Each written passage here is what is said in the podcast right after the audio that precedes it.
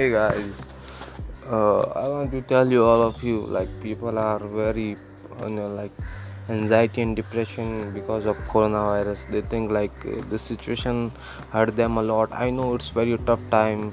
Who people like uh, like one people who like earn money for their family, so tough for them. But depends on like uh, people.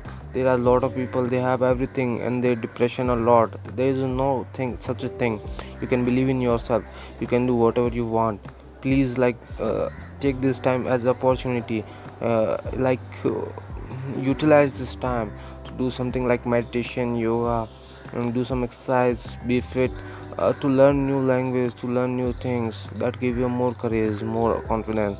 I suggest you all of you be happy be kind be safe in your day home and don't be like worry that much in that time. I know it's situation too hard but believe on yourself. You can do whatever you want to do man. Bye. Take care